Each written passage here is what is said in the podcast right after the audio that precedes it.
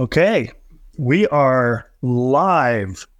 Welcome to anyone who's on. Welcome to those of you that are watching the recorded version of this, and welcome, Adam. Hi, everybody. Thanks for having me. It's been one of those weeks where literally um, my life, this week is probably the fastest week that I've ever had. twelve-hour days of just nonstop. So I'm happy that I have things to do. I would rather be busy than not busy, but you know, sometimes we have those weeks where it's like you you do it to yourself. There's no one to blame but yourself. But yeah, it's been one of those. But I feel good, and uh, I'm excited to do this live because we talked about just a couple of days ago. Rex and I went on and did a live. A lot of you probably didn't see it or even know that we did it. It was just uh, just spur of the moment because of what happened with the the trial stuff. So um, thank you for having me. That's all I can say right now, Rex. And thank you for being at it. I'm glad you're working half days. Yes. Uh, probably good for you. Yeah.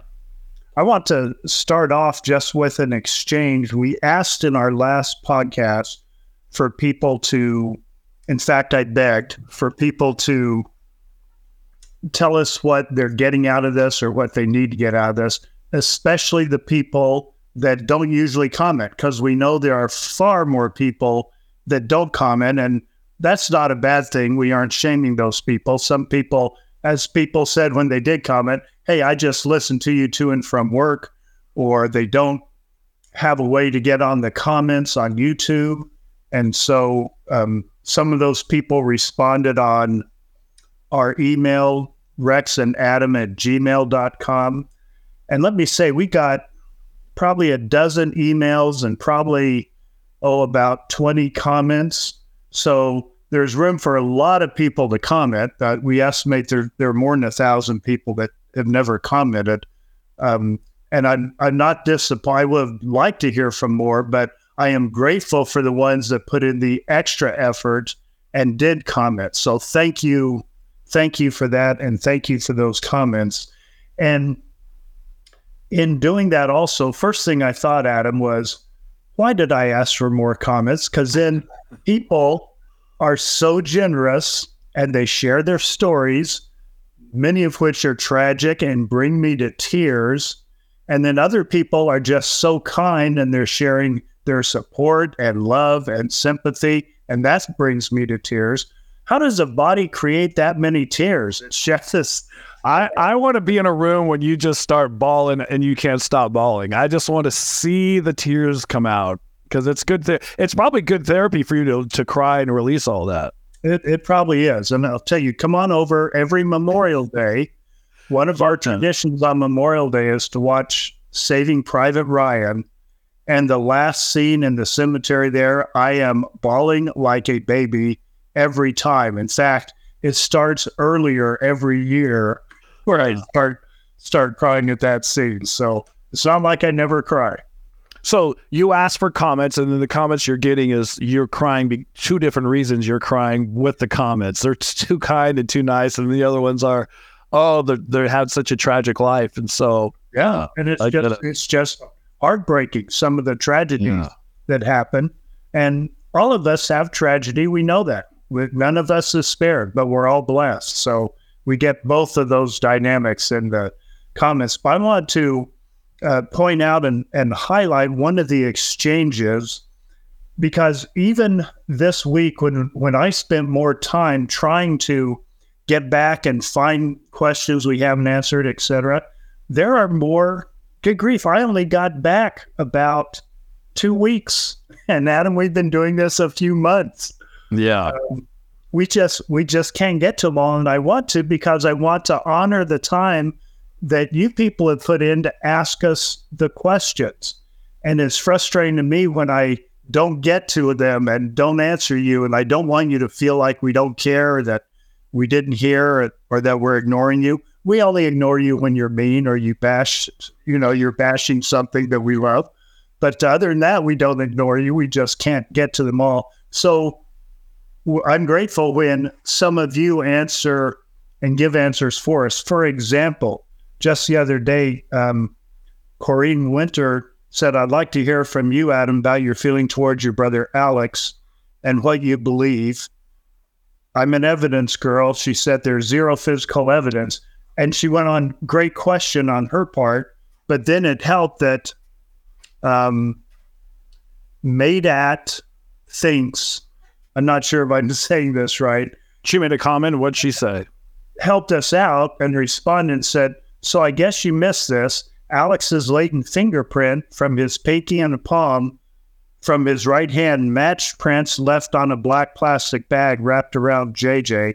My point in bringing that up is, here's Corrine asking a valid, valid question that I didn't see till this morning, but um, the other optimist helped us out and gave an answer that we, I didn't know that about the fingerprints. I'd forgotten that. I was in court when that came out, but I'd forgotten that. So, yeah. So thank you for that exchange, and thank you for being a community, answering each other, supporting each other, caring for each other. Which, by the way, we've been doing the live now for six minutes. So if there's anybody watching this live that wants to ask us question for the next hour, you can go on YouTube and and send us your questions. And Rex and I, during a live, will answer as many questions as we can, depending on what your questions are. We'll try to get to as many as we can. We have Anna, who's our moderator, who will be putting the questions up for us so we can read those for you. But we are going to start with a few uh, right off the bat that came through in comments that people wanted to ask us to know, you know, whatever their their their questions are. So, and Rex, you have those, don't you? Um, you know, Anna, I don't have the usual heading at the top that tells me um, that you have highlighted some, but I did notice this one here because I don't know. This is Miz Swaggy Dog. Or oh, yeah. Swaggy Dog. Swaggy. I, I'm going to say Swaggy Dog. Yeah, it's got to be Swaggy Dog. That's a cool name. She's up at two a.m. in Australia um, listening to us, feeling comforted to be around virtual friends. So so welcome to Australia. We didn't expect to catch the Australians live because it is two a.m. there. So glad you're representing there. Donna asked if we'll think we'll ever come to the East Coast. Yes, we don't have definite plans, but uh, since I travel a lot with business and we do our meet and greets by just by circumstance, you know, when we're going to be somewhere anyway, um, that could that could easily happen. So, I, I, but I like how she says East Coast. So think about this: we have people asking us to go to North Carolina, we have people asking us to go to New Jersey, to uh, Florida. Like all these different places, um, if but the East Coast is like, if we go to one place, that means all of you are going to have to go to wherever, wherever that is on the East Coast, and that might be a great trip for you. But uh, yeah, we can't. We definitely at some point will. Now, when you have grown up in the West, like Adam and I have, you tend to think of everything east of the Mississippi is in the neighborhood. So we're thinking, if we have a meet and greet this one place, everyone's, you know, close enough to come to it. Yeah. I know that's not a reality. That's just a warped way of our thinking. But um, no. My youngest daughter, whose birthday is this week, um, you know, she's there in Delaware, so I'm sure I'll be there sometime pretty soon because uh, I get out, I get out, see the G kids every chance I get. Good. So yes, we'll we'll be out there. That's one state I've never been to is Delaware. Delaware. Yeah, well, never been. Mm-hmm. Okay, and Anna asks, our own Anna, how are you two feeling now after watching Chad? I never, I didn't watch Chad. I didn't, I didn't watch any of that. Uh, I got information from people who sent me information. As you know, I, do, I don't really, you know, spend my life following this case only because I lived it, and pretty much I feel like I know all that I need to know. Um, there's some things I probably want to know too that I haven't found out. We, we may or may end up finding out in court, but um, you know, just the the whole thing where Chad's lawyer was trying to get out of it after he took Chad's money. I don't even know how it went down, but he was ordered that he has to defend him, and now the trial is going to happen.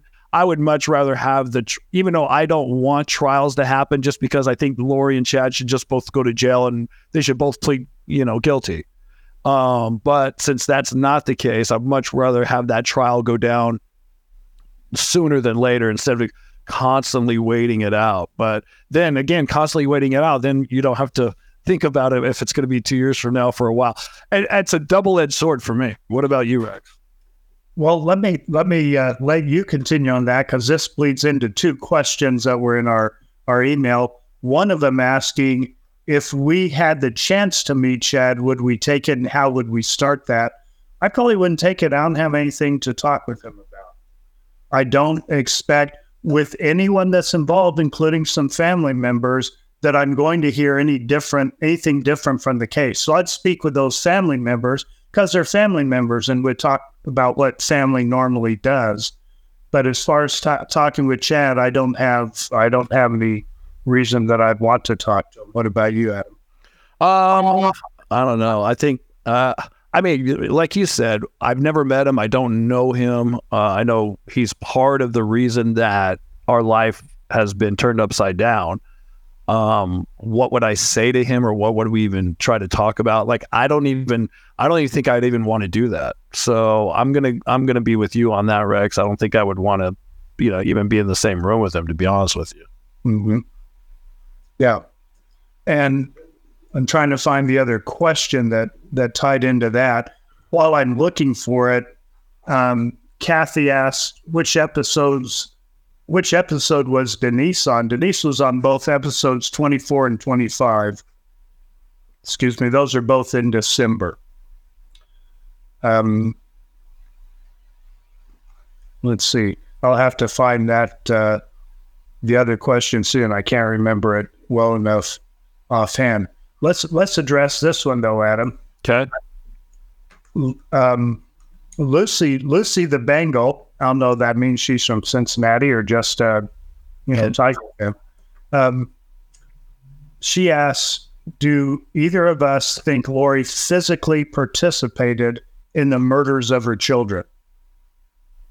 Hmm. I I've been asked that. I've been asked that question a lot, and you know, nothing would surprise me. Um, I feel I don't feel like Lori was there.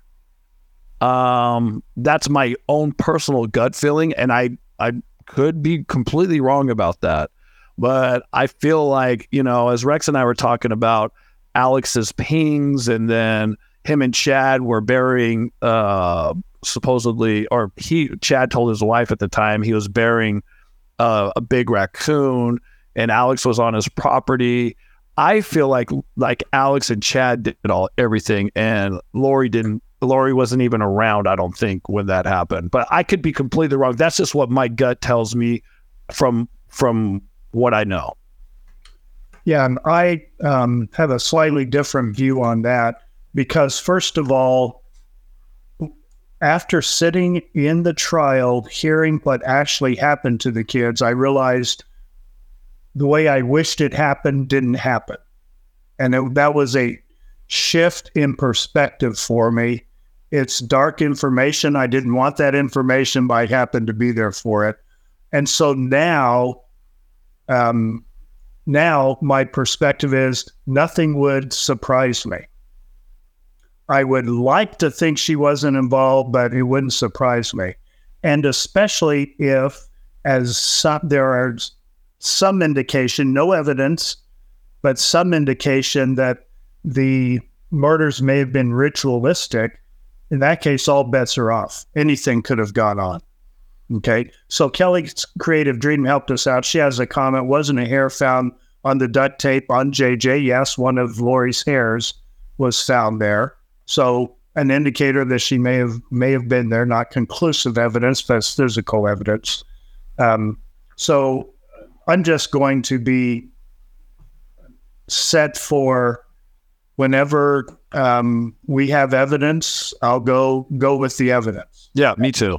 I'm, but I can't I can't exclude the possibility. I wish it weren't like that, but what I wish happened obviously didn't happen. So right. Um, You can't go with that. Um, let, let's do this one that's that's uh, popped up here from Lynn. Says, Adam, is there anything you would like to share on how you are rebuilding your familial relationships? There's a lot of positive going on there, I'll tell you. Yeah. Um, you know, with my family, um, there's still some hesitation, I think, from everybody.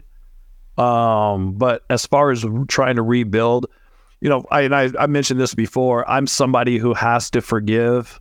Uh, otherwise, all all that hate or or upset will just eat me alive if I hold in the grudge. So I've chosen to forgive everybody and and move forward. And it's been, there's been a lot of positive things. Uh, I know, uh, at least with my mom and dad and my sister, we're we're trying to rebuild our relationship, which um, I that I I really feel like I need that. And there's other members of my immediate fam, my family, that don't want to talk to anybody in my family after what they did and, and all that. So, and I respect that too, because that's how they want to handle it. And I said, I feel like everybody has the right to feel how they want to feel or handle the situation that they feel the most comfortable handling it. But it does cause a a little bit of a rift with some members of the family not wanting to talk to other members of the family, and then some members of the family uh, are okay with that or want want to have that com- communication, but the other members don't want that communication. And then I'm kind of stuck in the middle because I don't know, do I talk to them about what's going on with them, or do I not talk about that, what's going on with them? So I'm kind of in a in a hard, a, in a in between place, um, and it feels uncomfortable with that. So that that part of it is a struggle, but I guess, as like Rex said, it's like one of those things that we're trying to make it. I'm trying to make it work. I want to. I want to make it work, but I just don't know how to get everybody on the same page, if that's ever even going to happen. And Layton, you didn't ask for my input there, I recognize, but I want to add a little bit to the family story because I talked with Janice yesterday, and usually we don't bring up, you know, certain family members. Janice doesn't want us talking about her, but I'll talk about my relationship with her. It's a, it's a positive light, so I don't mind doing that. Janice and I have always been close my entire life. She's the oldest, I'm the youngest sibling. For some reason, we've always been close. Part of that is, you know, we lived around each other until I went away to college. And, um, but we had a conversation yesterday, and it's a tough conversation. Janice doesn't agree with everything, everything Adam and I say. And I love that I have still enough relationship with her that she can express that to me, and she can express what it is. And it's not easy to hear, and we can talk about it. And I can explain a little bit more of why I am the way I am, or why I say certain things. So I love having enough of a relationship, and a good enough relationship. We're still close. Um, Yes, there's a shift with all of this going on and the fact that we don't agree on everything, but it doesn't change the fact that we still have a relationship, still love each other, um, can still talk about everything else, and we can talk about these difficult things. So um, there's some definitely positive, um, positive growth and positive um, progress in in the family relationships, I think. And um, right along with that, um, Doctor Lynn Faith, great supporter. She has great insight herself and shares it with us from time to time. But she asked if, if we think that Lori will ever admit to what she did, or do we think, well, let me put it up on the screen. Do we think her delusion will remain with her throughout her life? My bet is that the delusion remains with her, that she will not ever publicly admit it. I don't know what's going on inside. I don't think she'll publicly ever admit it. Do you, Adam? No, I think she's, I think she's always going to have this, whatever she's in. And think about it. If you come out of that and you realize what you've done and all that, I mean, that's enough, that would be enough to to kill yourself, right? If you come out of that. So I think a survival mode, and I'm not a neurologist or a psychiatrist, I don't know how the brain works, but it might, I think that's logical to me to think the, on those lines. So yeah, I don't think that we're ever going to know what, uh, what she really thinks or how she is or what her state is, or if she's ever going to change and go back to normal and be like, oh, I'm so sorry I did these things. I can't believe I got duped, or what. I don't ever think we're going to hear that. Here's a beautiful thought on the screen from Handley. Again, I don't know if I'm pronouncing names right, from South Africa. Want to thank you for sharing your healing journey with us. It helps me to see God's presence in all our lives. So I didn't expect to get emotional over that, but yeah. There it is. Beautiful. I love it. And one of the great, one of the great things about, you know, our optimists and people who watch our podcast, and they all, it's a, the majority, I would say, you know, a lot of people are feeling just like she feels. Like when you can talk about things and be open about your life, and we all have tragedies, we're all embarrassed about parts of our people in our family. We there's people who have cut people off in their family because they're toxic and all that. So we all have so much stuff in common. And I think that's our common ground is is tragedy, which is, it's terrible to say, but we all have to experience tragedy in this world. It's just part of all that going. But as we're doing it, we're all learning to find silver linings and, you know, God's presence in everybody's life. And you can see certain things uh, and his help in, in things like that, too. So I know Rex and I don't get religious on this show or talk about politics or anything like that, but there are certain little things that I think are general things that most of you uh, feel or agree with. So Adam, this one's for you, and then I'll have something to say about it afterwards. Okay. Danielle Luby says, how does your sister, Summer, feel about her jail call to Lori being public? Not only public, I'll point out, played in court with Summer sitting there and then having to address the the questions and the cross-examination after that. Adam, how do you, how does... Well, I, I, I can't speak for Summer, but I, I know that Summer's been through hell. Like, she has been um, just beaten up, beyond beaten up through all this. I mean, it, it was all a shock to her. Everything was hit her like a ton of bricks. And um, and Summer was the closest to Lori because they did everything together. They grew up together. They were the two, my two younger sisters. They they had a bond together, and then lived in Arizona together, and got together on the weekends with their kids, and just, you know, they had that special thing. And so for one of the sisters to go off the deep end, and the other sister wanting to believe for a while, like, well, she, I'm still supporting her, and I still she hasn't done anything, and I don't see this. And then knowing that after the fact and all of that stuff happened, it's just it's just ripped her uh, inside out, upside down. And so, you know, she's I think like again, like my mom and dad, she, I'm she's lucky to get out of bed every day after the emotional beating that she's taken. So um, I, I don't know how she felt about her thing being played. I know a lot of people have talked about that because at some point, some people are like, oh, well, Summer's in on it. And and then they heard that phone call. And then all the all the people that thought that e- eliminated it immediately. So I guess it could, for me, I'm glad that that was public just so people could understand a little tiny glimpse of what's going on with Summer. And I don't want to talk about Summer or, uh, you know, what she feels. I don't know that. But these are just what I think that she, you know, is going through. And I'll add an observation.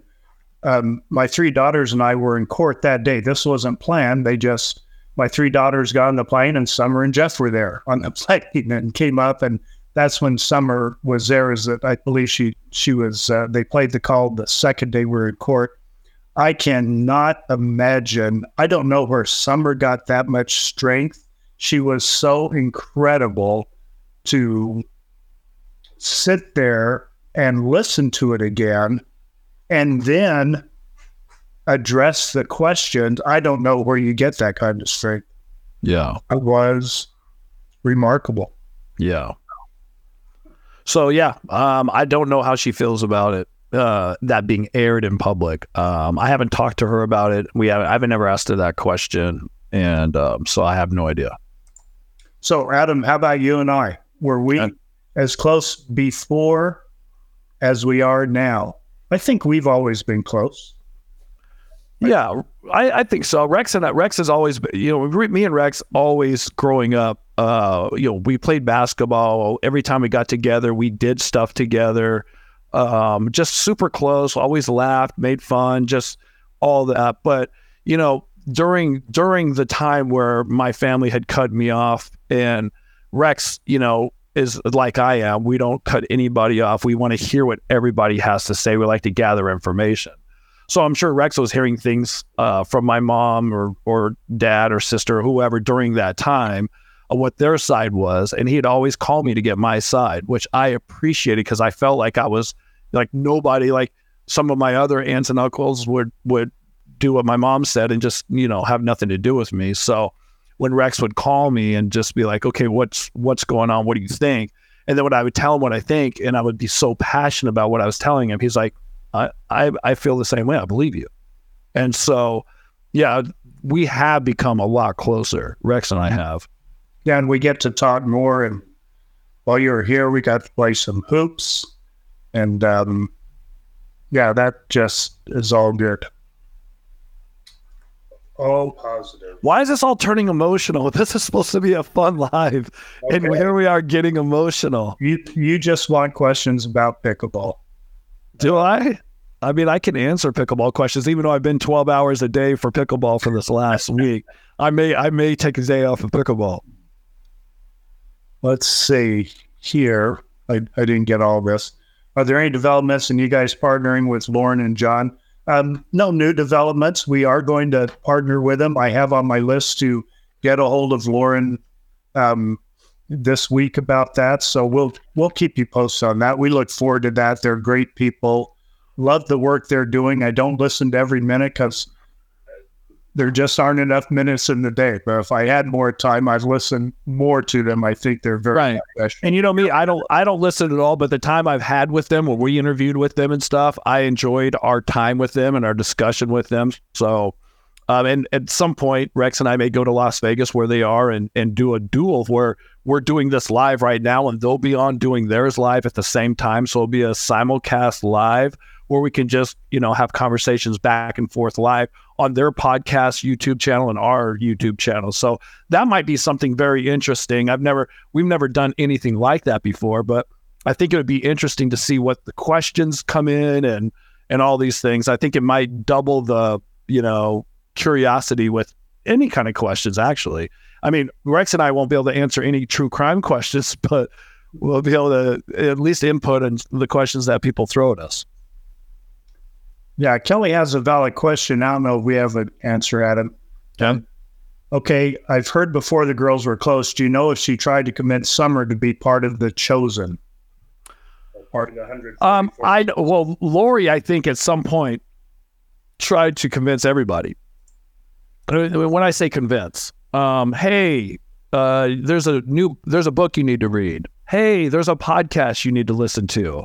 Hey, there's a, a meeting uh, that you should go to. Um, and I'm not saying that all those things were, you know, this cult or whatever it is, but little things like that. And um, so I'm sure Lori tried to recruit, you know, I feel like she tried to recruit me, but I never gave her the time of day for it. And I don't think Summer did either, or my mom. Alex, on the other hand, bought all in. So... you know, when you start doing that to everybody, and I'm not sure what other family members bought all in or were some curious about it, or, you know, and Braxton talked about that when he was on, our cousin, and he's he's the one that got Lori into this this book and then all these things, but Braxton didn't go off the deep end like Lori did. So I just feel like um, as far as trying to recruit, I don't know what recruit. And again, I'm not so, I don't know the whole plan. I just heard like, oh, well, Lori, Chad are going to be the head of the one hundred forty-four thousand. I don't even know where that came from, but that's what I've always gone with because that's what made sense to me after somebody had mentioned that. So I guess you would have to recruit, see who would believe you or not. So I think with Lori, she would bring it up. And if you like said, oh, that's silly or that's ridiculous, she probably would never bring it up again. But if you showed any kind of interest to it, oh, well, that's an interesting thought. Then she might continue to uh, go down that road and try to convince you. I, I'm noticing in the comments, Kimberly and Lindsay are starting to get into a little, a little discussion there back and forth. So come on, girls, am I going to have to step in and send you to your quarters? Wait, are they, Lindsay and, and Kimberly are fighting? We just, what happened? Yeah, well, the, it's something over dad jokes and Kimberly would threaten to start telling dad jokes. And oh, gotcha. Just, okay. Good just, thing. I don't see any comments, so I have no idea. I just go with what you guys, you asked me. here's a here's a follow-on onto that, just positive comment about Summer, because we know Summer listens from time to time, so I'd love to point out there's so much positive about Summer. I'd love to point it out when we yeah. get the chance. Summer not falling for Lori speak a test to her strength and be able to think for herself. Summer is definitely a strong woman and can definitely think for herself. We love that about Summer. Yeah. Uh, Dad Joke Smackdown. Oh no. Okay, I'm not gonna. I'm not even gonna go there. I don't know jokes. You know, I just. I don't know. I'm not good with jokes. I try to be funny without jokes. That, that usually fails. But here, here's a thought-provoking question to which I don't have the answer from Missy. Does trauma equal tragedy or tragedy equal trauma? I feel they're separate. They probably are. I have never put any thought into that. Have you, Adam? Does trauma and tragedy, uh, tra- tragedy or tr- trauma, or they feel they're separate? Tragedy and trauma. Gosh. Um, that's too challenging. I'm just really trying to put my mind on the difference between tragedy and trauma. Um. Yeah, I guess I guess it does. I think I think they go I think they're cousins at the least. They're they're related, so they are definitely related. Uh, trauma and tragedy. Um we said well we'll addressing thing again. We we've been talking a lot about family members on this this live, and yeah. we don't don't usually, especially those who said they don't want us to talk a lot about them, but you want to comment on Barry, they just because they never hear much about him. Yeah, so even as a kid growing up, you know, my dad wanted me to tell everybody, if anybody came to the door looking for my dad, he said for me to tell him, my dad is a enigma. He does not exist. And so he stays, my dad's always stayed out of any kind of uh, public stuff, and uh, even though he has a ton of opinions. And he loves to talk when you're in front of him. He loves to give you everything. But, um, yeah, he, with this whole thing, you know, and my dad, uh, I don't even know where to even start with, with my dad, but, um, he, uh, having to having to bury all these kids, um, at an early age. I mean, we had a, we had a sister die when she was six months old. Then we had Stacy die when she was thirty or thirty-one. Um, and so, and then now Alex is dead, and, you know, so, you know, I don't, I don't have any children that have passed. I have one son, and I would, couldn't even imagine what I would feel like if, if he died. So, um, with that being said, um, I think my dad's okay. He gets up every day and goes to the gym. Him and my mom, uh, you know, have to deal with this every single day of their lives. So again, um, I think he's okay. Um, but you know, it's got, it's definitely hard on everybody, including him, but he just doesn't want to, you know, get into the limelight. I get that. Couple questions from, um, our Rex and Adam at Gmail. This is from, I guess they tell us T L I S ninety-four ninety-five. I, and I'm going to read the whole thing. Okay. And you'll see why. I follow your podcast mostly because you are not professionals. I like the concept of real people muddling through life and just figuring things out as you go. That's definitely us. Yeah. Your efforts to help not only yourselves, but others are admirable. So as weird as it might sound, I like the fact that no one is really driving the bus and you guys are figuring out your own healing along with the rest of us. I always manage to find a hidden gem that helps me along in my own journey, no matter how unprofessional others may think the production is. To be honest, I think I actually prefer those podcasts or the ones with the so-called professional appearance as a guest. I'll, I'll put a quick pause in here. Someone that was consulting us at the ver- very beginning, Adam, um, said, Rex, yeah, I listen to your podcast is fine, but you need to be more scripted. You need to write out scripts so you're covering things of substance, et cetera. Obviously, you and I didn't listen to that to that advice. We went opposite.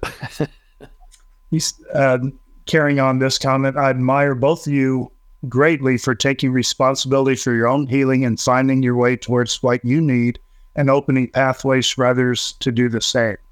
That is descriptive. We we are trying to find our own healing, what works best for us, and that's the only advice we give to anyone else about healing. I think that's why I also enjoyed your book so much. As as for Patreon, I'm not a fan.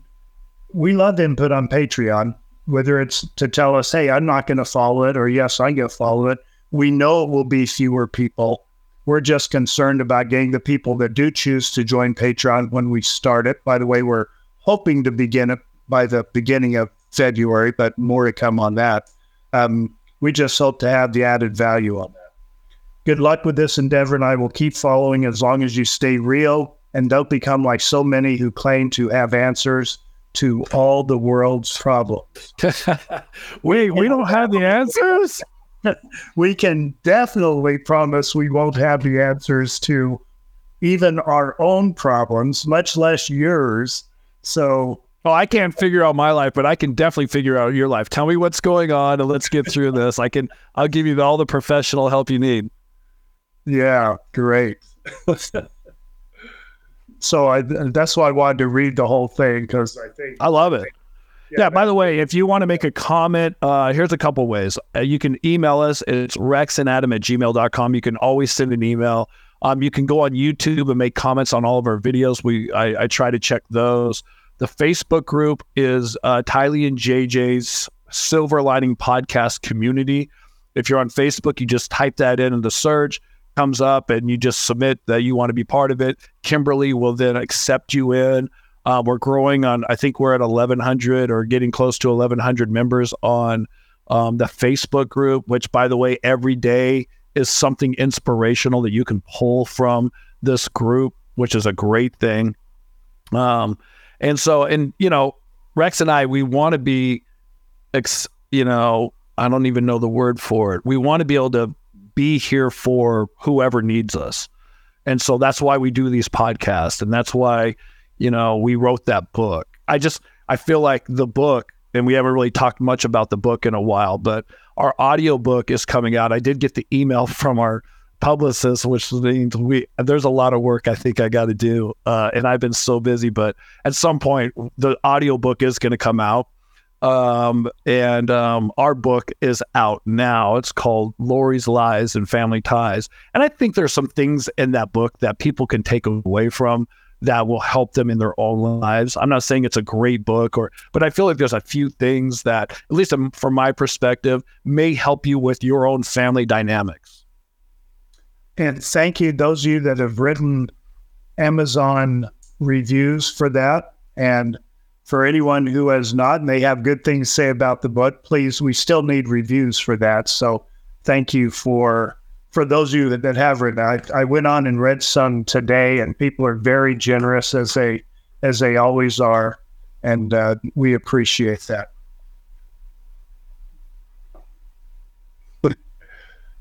Okay, so Maureen's idea. If there's an artist out there, can you imagine a cartoon picture with a bus full of fun people hanging out the windows with the with the word optimist written on the side? Maybe a T-shirt. Here's a merch idea. Yes, I love that. Us running along behind the bus, Adam. Trying to- wait for us with a, with a little caption with a circle coming out of it. Wait for us as we're running behind the bus. So right away, Kimberly says, "Yes, I've got this. I'm on it." We, yeah, we love that. Okay, another another email. Um, I'm, I'm reading through as I go. I, I wanted to comment on, on something from the last live. Shady Lamps asked towards the end of the podcast, she said, "Do you, Rex, do you have any advice on anxiety, please?" And I said, "I'm sorry, I don't have advice, and I still don't. But Shady Lamps, I've been thinking about that ever since. And coincidentally, I finished a book this week um, called something like Living Great or Living a Great Life. But I'll I'll tell you what the con, I don't recommend that particular book, but the content of it, someone, uh, the, the author was explaining what the Roman, the way the Roman Stoics lived. Now, the word stoic has a different connotation nowadays than it did back then. Nowadays, when you think of someone as stoic, you think of them as not having emotion. The Stoics originally, especially the Roman Stoics, and I know the rest of you may not want to hear this, so I won't. Oh, I'm I'm all ears. I'm like I'm like well, I want to hear this. I love this. Especially the Roman Stoics, they they wanted tranquility out of life, and their philosophy. See, the philosophy back then was the way you lived your life. It wasn't an academic study. People would get together, and they had schools on different philosophies. You go to that school to learn that way of living your life. And the Stoics lived their life in search of tranquility because that brought them the greatest joy. But the way they did it, they didn't ignore emotion. They just tried to deal with negative emotion in what we would call a healthy way. And from time to time, they would think about, well, what's giving me joy? And Lisa, I was talking about this with Lisa this morning as we sat in the hot tub, and she said, use the hot tub example, because Lisa and I love sitting in the hot tub. That's just part of the tranquility of our life. And so the, a Stoic, and come to find out, reading this book, Lisa and I both have been living this philosophy of Stoicism, and our, we love our life. We feel our life is just um, completely tranquil, even though there's a lot of stuff that's not good. A Stoic looks at things and s- says, what if I lost the hot tub? Could I still have joy? Well, yeah, because we could sit in our tub with wa- hot water. Well, well, the water, we didn't have a water heater. Okay, well, we could still sit in the tub when it's hot outside and feel good about it being cool. Well, what if you lost the tub completely? You know, and you keep going on the what ifs, they will. Well, then you die, and then you're tranquil. Right, exactly. Well, a Stoic does the work internally. So it's not a complete answer on how to deal with anxiety, but it sure helps.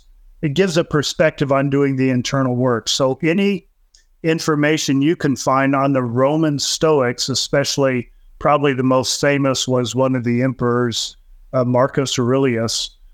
Any information you can find on that, I think will help with the internal part of that. I know him from The Gladiator. That movie is amazing. Close to, yeah, close to that person. Okay. Yeah. Um, let's see, what else do we have? I look at some of these stars. Marcus Aurelius. Love that movie. Oh, Gladiator. As long as we're talking about movies, I want to give a movie recommendation. Do oh, not go see, Lisa and I went to the movies last night. We saw Beekeeper, because we love Jason's uh, Statham, yeah, and we love movies about vigilantes. This was both of those. I do not recommend this movie, even though we love Jason Statham. This no, was the plot. The plot fell apart. Well, the plot and the, you know, I, I know it's action and it's not supposed to be realistic, but you know, you want something real, yeah. Reality. So. I'll give you. I'll give you two movie things that happened to me recently. Okay. Uh, I saw a movie, um, Boys in the Boat. Fantastic movie. Oh my gosh, I loved it. It's about a rowing team and the things you learn about that, about people's talk about judging a book by its cover, knowing where somebody comes from and how they got there, and the effort that this one kid put in. I loved it. The movie that I went to go see with my son is called The Iron Claw, which he said was a wrestling movie. Turns out about this family that is a cursed family. This is a true story. And, you know, all the brothers and sisters die, basically. Uh, all the brothers die in this movie, pretty much, and or have something tragic happen to where they're cursed. And as I'm watching this movie, I'm thinking about my family. Are we cursed? And I just have P T S D in the theater. Me and Zach were both into tears. I almost walked out like three times, but I wanted to see how this thing ended. And it never, it, there was, it's always a tragedy. There was always a tragedy with this family. And it's a true story. They even left out one of the brothers' suicides in it because it was too much. And so you didn't even get all that. So that movie is a lot. It's emotional. I mean, it, Zac Efron, who I didn't, never, never thought was a good actor, was did a phenomenal acting job as this wrestler, and it talks to, you know, how their family was and all that. So, so, anyways, those are those are two movie reviews. Uh, if you dare to see one of them, I would pick Boys in the Boat. If you like real true, people like true con, uh, true crime. This isn't true crime. This is true tragedy. This is what it is. Tragedy and trauma, I think. And trauma. It's so much trauma. That almost walked out of the theater three times. I don't know how you handled it. I couldn't handle that. I still haven't seen Sounds of Freedom. Cause... Oh, I love Sounds of Freedom. I don't know. I, I love that movie. Okay. And I imagine it's great. It's just a lot to lot to handle right now. Yeah. Um, along those lines, not completely, but how does our family feel about uh, the book about Lori's Lies and Family Ties? Um, I'm not sure. I really haven't even talked about it either. We don't, we don't, we don't talk to our family about the book or the podcast. When I'm around them, um, sometimes Summer will mention, "Oh, I saw this on the podcast" or something like that, and that's that's really it. There's no like in depth, or no one's mentioned anything about the book. I think when the audio book comes out, it might be a little bit different because the emotion that caught me and Rex off guard reading uh, parts of the book. That that may be something different, uh, but just re, just having the, the written book is is um, so far we really don't know. Do you feel, Adam, that, that our family has reached a point, and probably several months ago, that we are? It's not like we're tired of talking about this, but it's not healing anymore. I mean, my daughters and I processed a lot. Everything that came up, we were all on the phone talking about it. And now we maybe hit the highlights once in a while. And same with extended family members. We get together and this topic does not come up. Yeah, we try to, we try, well, yeah, we try to avoid it. I mean, it's like going in, you know, anytime you see anybody in your family, we all know what the elephant in the room is and, you know, what's the latest. But if we don't talk about it, we try to just talk about, like even with my mom, we try to talk about basketball and football since we're both really into sports, and we try to, you know, talk about other things in life too. But then eventually something will creep up or something will, you know, pop up. But yeah, it's it's def- it's different. That's different with different family members. I know one family member came to see us this uh, at our events, and good grief, neither of us intended it, but boom, we were talking about the. You know, the Lori situation right away, you know, for a long time and, and deep. So it depends on the situation, I guess. Right. Um, tough, uh, tough subject still and in the family. And be, and I think we all know it's not over yet. It's going to be tough again when the next round of trials comes, even yeah. Chad's, which isn't, you know, directly, well, of course, it's directly our family. It's Tylee and J J. I'm just thinking Chad and Tammy. Yeah. Uh, but, uh, yeah, still tough. So, you know, we all learn to cope just like in your families, the, the tragedies in your families, different people cope different ways. And you try to be open and loving. When someone wants to talk about it, I want to be available to them. Not yeah. I have insight, but I know how beneficial it is when you decide to talk about it, to have someone to talk to. And that's what our family member said. She said, I haven't had anyone to talk to about it. And so now it's all coming out because I haven't had that opportunity to talk about it. Okay. So, um, yeah, we just try to figure out how to get through it as we get through it. And, uh, Don men- mentions it'd be wonderful to have your beautiful Lisa sit, sit next to you sometime. Okay. So now I've got to tell this. This story. So, um, on in the Facebook group on Jill Raby's post ten hours ago, um, she addressed me, Adam, and Lisa and said, do any of you feel shame, embarrassment over what Lori and Alex have done? Yeah. And she asked because she said, similar thoughts have happened, similar things have happened in my life. I can recall intense shame, especially when the incidents were made public. And Adam, you you said yes, yes, I felt that. Mm-hmm. And Lisa did a post of a of a few paragraphs. A comment, you mean? Um, she comment, yeah, she yeah, she did a comment on that post. She replied on Jill's post, so it's I won't read it. It's there. Uh, if any of you are on Facebook and want to read it, I won't read the whole thing here, but just to give you insight, this is why she doesn't sit with me during these lives, even though it's, she's invited. First of all, she really does hate being on the camera, and I know a lot of you can relate to that. Yeah, especially when we go when we go do lives and nobody wants to come on camera. Right. We had quite a few players there in Salt Lake. A lot of people that were willing to come up. And- but we we peer pressured them by cl- starting the chat, calling their name out to come to the front. And several people were strong enough not to cave to the peer pressure. Sure do. Really didn't want to. Yeah, but Lisa doesn't want to be on camera. She doesn't like that. Uh, she's an introvert. Yeah. And but she did say in, here in her reply, I won't read the whole thing, but she said, I was terrified for Rex when he said he had talked to the media at Lori's trial. We had kept pretty quiet about things. A lot of our friends and acquaintances didn't know the connection until they started seeing his interview. And I'll I'll add to that and say, it's I'm not, I don't feel shame being related to him about and what they did. What they did is tragic. It's just beyond the pale. But there's certain wiring in me that I don't feel um, shame or guilt being associated. In fact, I took the opposite track. And I think I learned this, strangely, and it's strange to say, during my dating years, being single between marriages, about eight years worth. Because, uh, and I learned it from another person. You know, I said, hey, I'm okay when you're uh, another person I were. Is our first date. And we said, well, if we start dating, you know, when you, I said to her, when you're done with me, give me a headshot. Don't nick me and make me bleed out. Tell me, hey, Rex, this isn't working for me. And, you know, so that, to me, that's kind of a funny, but kind of a ghoulish approach. And what she said was so beautiful, I tried to adopt it and can't remember exactly what she said. She said, um, Similarly, she didn't say similarly, but not as crude. Yeah.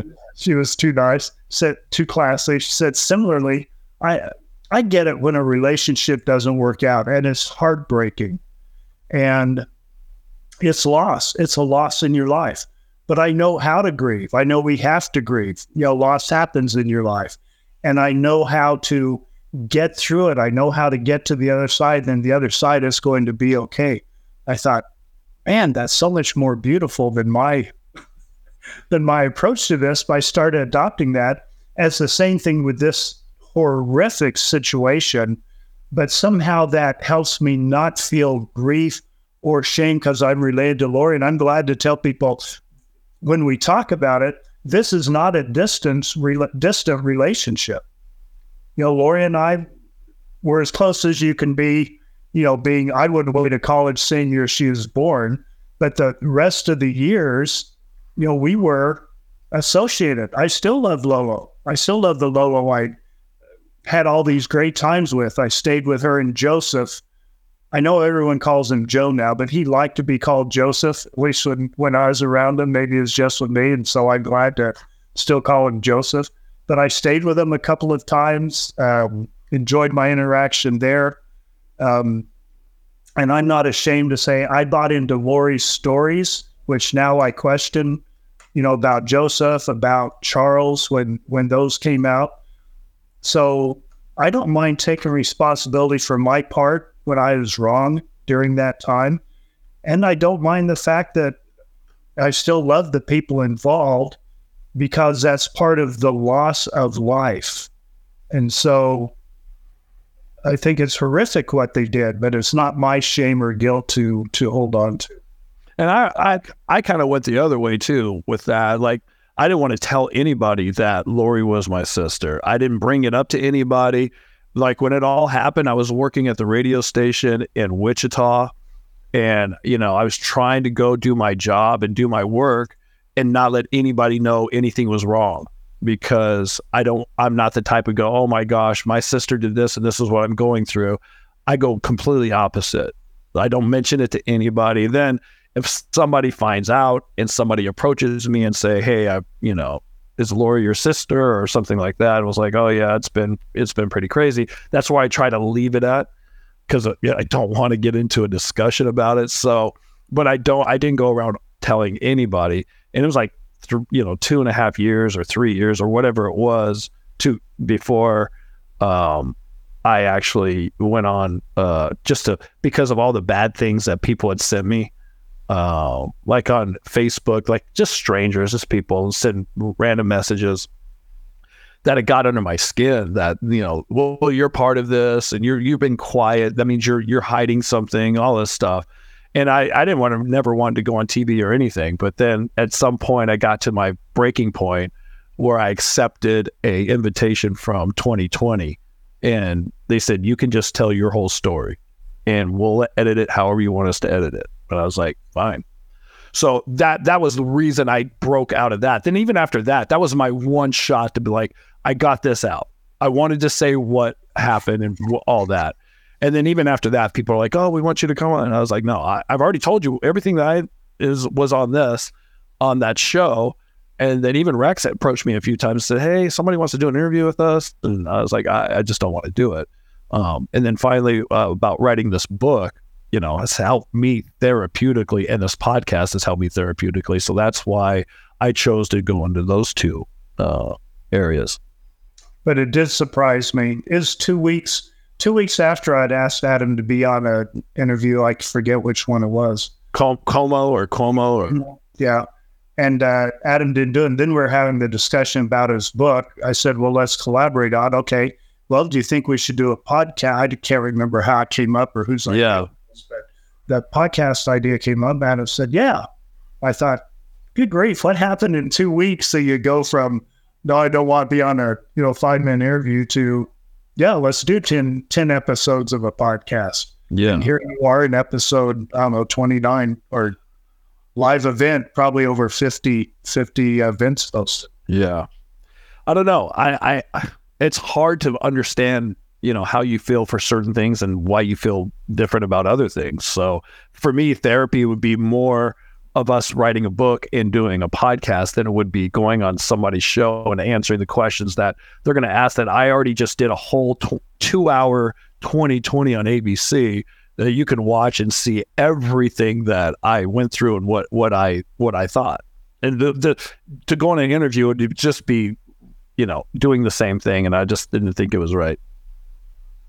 So as our hour here closes down, Adam, I want to just give a little insight to people.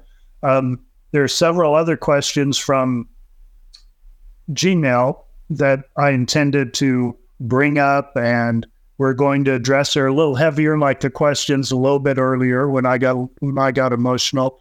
And I don't okay with me getting emotional, but I don't want the whole podcast to be that heavy. So I didn't, I haven't brought up a few questions.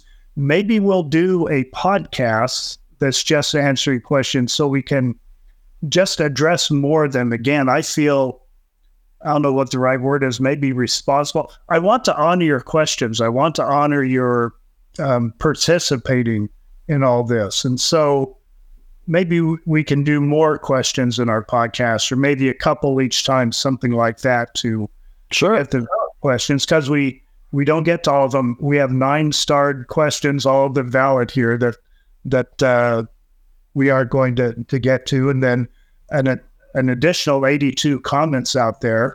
Of course, some of them are just Lindsay and Kimberly fighting back and forth, but there are other comments to us that uh, we didn't get to acknowledge, but we appreciate all of them.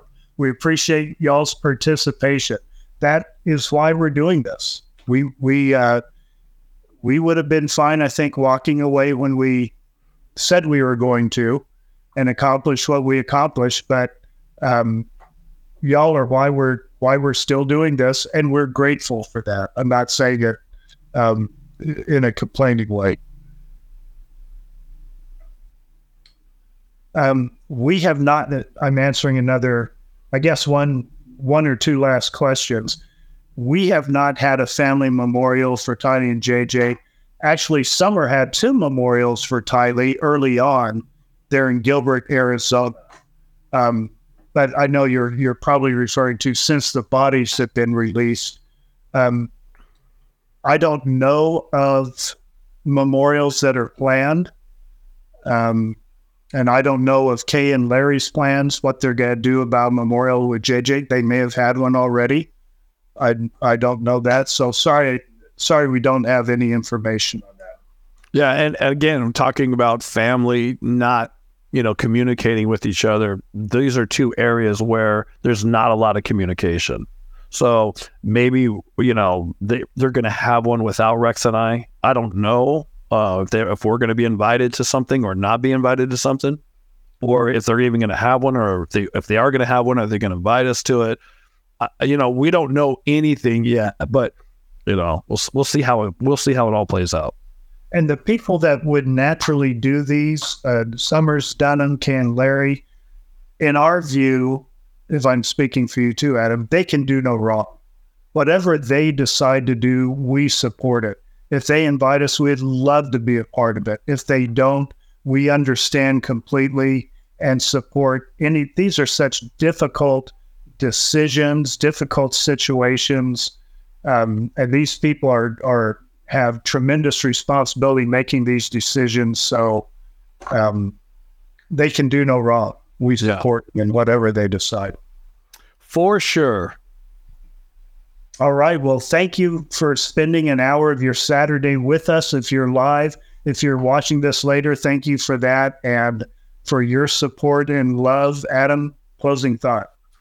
Uh, my closing thought is um, we appreciate everybody uh, that's an optimist or somebody. If you know somebody who could use this group or this podcast, somebody who's been through tragedy in their life, somebody who's felt um, alone, somebody who's felt um, trauma or uh, disowned, or they have a lot of, you know, trust issues or whatever it is. Um, tell your family and friends about this podcast and the Facebook group. I just feel like it can help people. And it's not Rex and I, it's more of you guys talking about your situations and how you deal with them. Rex and I are just telling us how we deal with our situations. And apparently that's helped a few people. Rex and I have been helped by watching other people's situations on, and people that we've interviewed, optimists that we've interviewed that have gone through way worse than what Rex and I have gone through in, in our opinions. Um, but the more that we spread the word about this, the more I feel people can get more healing. People can have a place where they feel accepted or wanted. And uh, so, yeah, that, that would be my message is if you know anybody, a coworker, a family member, a neighbor, uh, a stranger, somebody you run into. It's like I was, I was uh, doing a pickleball lesson from somebody who was out of state the other day.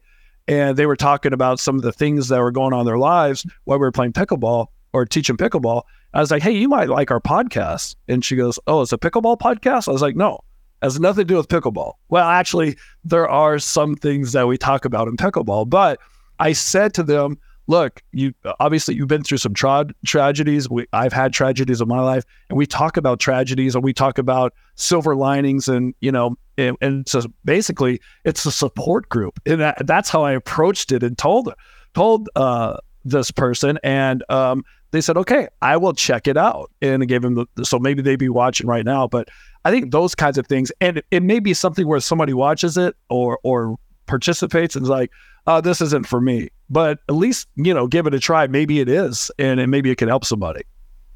Well said. Thank you, Adam. Thank you, Anna. Yes, Anna. Thank you, Lindsay, Kimberly, and Lynn DeLue for your help, too. Take yes. Care.